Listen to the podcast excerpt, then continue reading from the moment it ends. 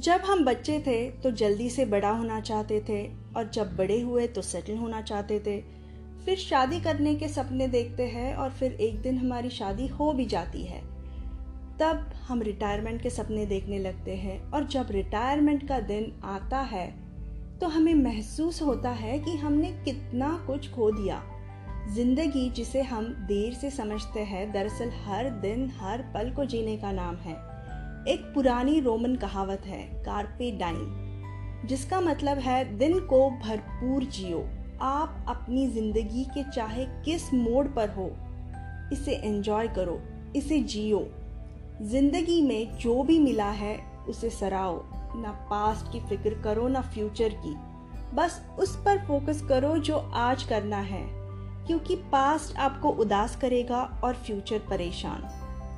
मैं नंदिनी रेवणकर आज जो भी बातें आपके साथ शेयर करने वाली हूँ, ये आधारित है on book called how to stop worrying and start living by Dale Carnegie मैं आपको इस बुक के दो किस्से सुनाऊँगी और कुछ टेक्निक्स बताऊँगी which will help you to overcome your worries क्या आपकी आदत है कि आप हमेशा पुरानी बातों का पछतावा करते रहते हैं?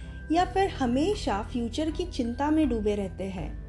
कभी कभी तो लोग इतनी टेंशन ले लेते हैं कि वो अपने प्रेजेंट को ही भूल जाते हैं। आगे स्टोरी सुनते हैं एक मेडिकल स्टूडेंट के बारे में, जो अपनी फ्यूचर के बारे में सोच रहा था और परेशान था। ये सोचकर कि वो फाइनल एग्ज़ाम पास करेगा या नहीं। अपनी डिग्री ख़त्म होने के बाद उसे कहाँ प्रैक्टिस करनी चाहिए? अपने करियर की शुरुआत कैसे करें? तभी उसे एक किताब मिली। उसमें लिखे गए ट्वेंटी वन वर्ड्स मिले, जिन्हें पढ़कर वो इंस्पायर हो गए। आने वाले टाइम में वो स्टूडेंट अपने जनरेशन के सबसे सक्सेसफुल डॉक्टर में से एक है।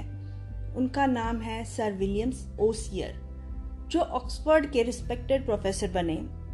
और जो 21 वर्ड्स सर विलियम्स ने पढ़े थे, वे थे, दूर जो धुंधला दिखाई दे रहा है उसे देखना हमारा मेन काम नहीं है, बल्कि जो क्लियरली हमारे हाथ में है, उसे देखना है।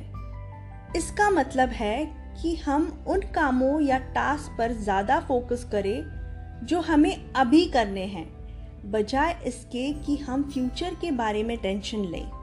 सर विलियम्स ने यूनिवर्सिटी में एक स्पीच दी जिसमें उन्होंने स्टूडेंट्स को डे टाइम कंपार्टमेंट में रहने के लिए इनक्रेज किया।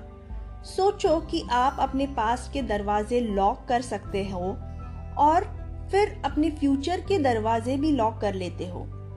तो अब आपके हाथ में जो बचेगा, वो होगा आपका प्रेजेंट, यानी आज और अभी। डे टाइम कंपार्टमेंट का मतलब है हर एक दिन के हिसाब से जीना। खुद को ऐसा ट्रेन कर लेना कि आप सिर्फ़ उस चीज़ के बारे में सोचो जो उस वक्त आपके सामने मौजूद है। अपने दिमाग को पास्ट या फ्यूचर में भटकने ना दे। सर विलियम्स का मतलब ये बिल्कुल भी नहीं है कि आप फ्यूचर के बारे में बिल्कुल ही प्रिपेयर ना हो। मगर उनको लेकर फ़िक्र करने के बजाय अगर आप आपकी सारी एनर्जी आज के टास्क में लगाते हो तो ज़्यादा फ़ायदेमंद रहेगा। जो भी करे, पूरे दिल से करे और अपना बेस्ट दे। बस यही आपको करना है तो आपका फ्यूचर बढ़िया ही होगा। आप लोग एक बात नोटिस ज़रूर करना। जो लोग दिन रात फ़िक्र करते रहते हैं, वो अक्सर बीमार पड़ते हैं। ऐसे लोगों को नर्वस ब्रेकडाउन या कई ऐसी बीमारियाँ होती है जो मेडिकली डायग्नोस भी नहीं हो पाती। परेशान होकर इतनी सारी बीमारियाँ पालने से तो अच्छा है कि हम आज में जीना सीख ले। आपने अक्सर लोगों से कहते सुना होगा कि वक्त हर चीज़ का मरहम है। क्या वाकई में ऐसे होता है? जानते हैं आगे की स्टोरी में। लुइस मटेट जूनियर को ऐसे लगता था कि उन्होंने अपने ज़िंदगी के 10 साल खो दिए हैं और वो वक्त था उनकी 18 से 28 की उम्र का। लुइस को ऐसा इसलिए लगता था क्योंकि वे तब हर चीज़ की फ़िक्र करते थे, अपनी जॉब, हेल्थ, परिवार और कई सारी इनसिक्योरिटीज उन्हें थी। जबकि वे साल उनकी ज़िंदगी का सबसे बेस्ट टाइम हो सकता था। मगर उन्होंने टेंशन में ही ये सारा वक्त गवा दिया। लुइस नए लोगों से मिलने से कतराते थे। उन्होंने तीन जॉब्स के लिए अप्लाई किया और तीनों जगह से रिजेक्ट हुए, क्योंकि उनमें उतना कॉन्फिडेंस नहीं था कि वो अपनी खूबियाँ बता सके। और तब एक दिन उनके साथ कुछ ऐसा हुआ जिसने उनकी ज़िंदगी को बदल कर रख दिया। वे एक ऐसे इंसान से मिले जिसकी ज़िंदगी में उनसे भी ज़्यादा प्रॉब्लम्स थी। फिर भी वो इंसान खुश लग रहा था। लुइस ने उस इंसान से पूछा कि in spite of so many problem तुम इतने स्ट्रॉन्ग कैसे हो? और मैं क्यों अपना कॉन्फिडेंस खो कर कमज़ोर पड़ जाता हूँ? तो उसने लुइस को एक सीक्रेट बताया। उसने बताया कि जब भी उसे प्रॉब्लम सताने लगते हैं, वो एक पेपर में उसे लिखता है और ड्रॉवर में रख देता है। और टू वीक्स बाद फिर से वो पेपर पढ़ता है और अगर वो प्रॉब्लम्स अभी भी तंग कर रहे हैं then again he keeps it for two weeks आपकी परेशानी वाली वो चिट अभी भी ड्रॉवर में है, मगर बीच का जो टाइम होता है, उस बीच आपके आसपास के काफ़ी कुछ चीज़ें बदल चुकी होती है। आपने नोटिस भी नहीं किया होगा, मगर आपके कुछ प्रॉब्लम्स बड़े हो या छोटे, अपने आप ही सॉल्व हो गए होते हैं। बिल ने कहा कि मैंने महसूस किया कि अगर मैं पेशेंस रखता हूँ तो मेरी सारी चिंता ऐसे गायब हो जाती है जैसे हवा निकालने से बलून फुस हो जाता है। अगर आप कभी ऐसे प्रॉब्लम फेस करें जिसका सल्यूशन आपको नहीं समझ आ रहा तो वो टाइम के साथ खुद ही सॉल्व हो जाएगा।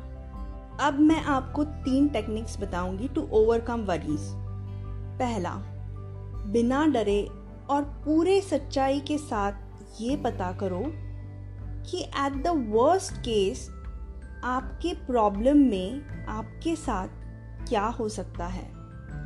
Number two after knowing the worst case accept it mentally number three जब वो बुरे से बुरी चीज़ मेंटली एक्सेप्ट हो गई हो तब आप उसे बेटर या अच्छा कैसे कर सकते हैं, इसके बारे में सोचें। जब आप वर्स्ट आउटकम को एक्सेप्ट करते हो तो आपका दिमाग एक जगह से दूसरी जगह जाके परेशान होना बंद कर देता है और प्रॉब्लम सॉल्व करने में ज़्यादा कंसंट्रेट करता है।